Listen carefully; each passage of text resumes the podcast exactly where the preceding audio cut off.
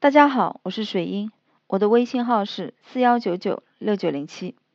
那这两天呢，每天都有学员来问我啊，有新的这个学员来问我，哎呀，我之前呢用了这个断联的方式了，导致现在两个人都是已经像陌生人一样，毫无瓜葛一样的了，我心里面好着急啊，怎么办呢？我听到每天都有人这样问我，我就觉得很心痛啊，明明还还是那个处理起来还是比较方便的。却变成了这个比较痛苦的啊，痛苦的是啊，明明这个两个人的距离感哦，打个比方，两个人的距离感明明本来是一百米，后来锻炼以后变成了一一千米、一万米，你说这，你说是不是让人心痛呢？所以说挽回爱情呢，不一定要断联，千万不要盲目的去冷处理啊。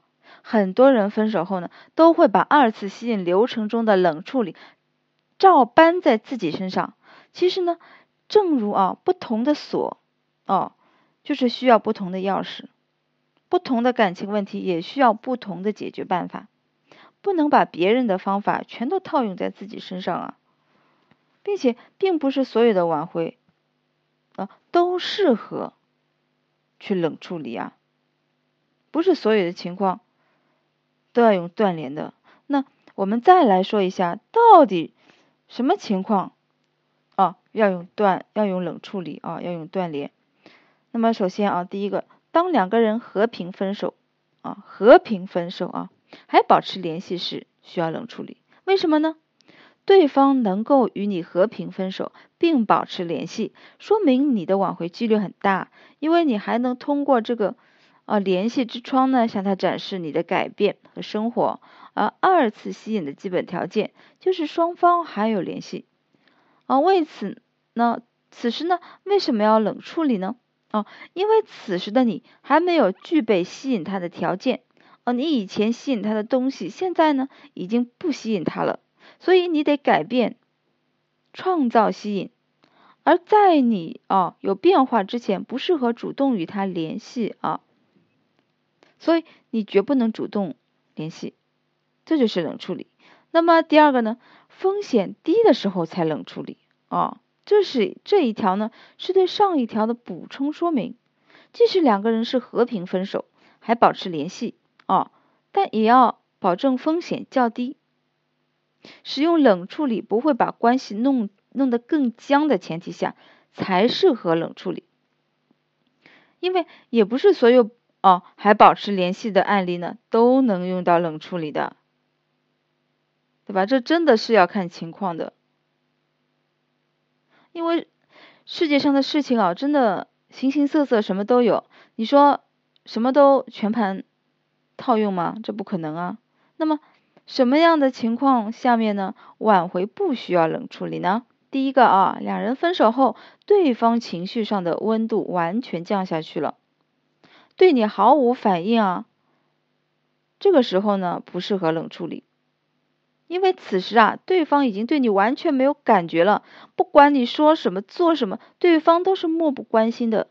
哦，如果你再照搬冷处理，去不去主动联系对方，刺激对方而引起对方的注意，而是默默一个人去改变时，对方可能就完全忘记你了，因为他根本不会关心你的改变，所以这种情况下。不适合冷处理啊。第二个呢是风险很高的情况，两个人虽然保持联系，在短期内啊，你若不主动联系对方，对方会离开的哦。更彻底的时候不适合冷处理，因为有些人的分手啊是在双方的情绪都不稳定下一时冲动哦做的决定。那么此呃这个时候呢，或许只需要你稍微低头。向对方示好，做一些暖心的事情，对方呢就能啊，就是说就能有所心动，你就能挽回对方的情况。不适合冷处理啊，强行照搬冷处理断联，很可能会把这个关系啊弄得更僵啊，导致双方的矛盾呢增多，使挽回变得更困难。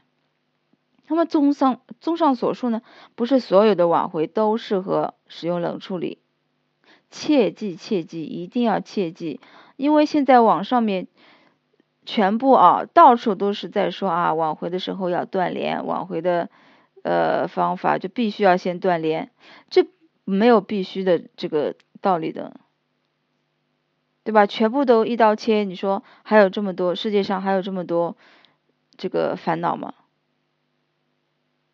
对吧？人人都很好解决了，所以呢，我们要根据不同情况不同分析，选择真正适合自己的方法。好了，那么今天呢就分享到这里，我是水英，下次再见。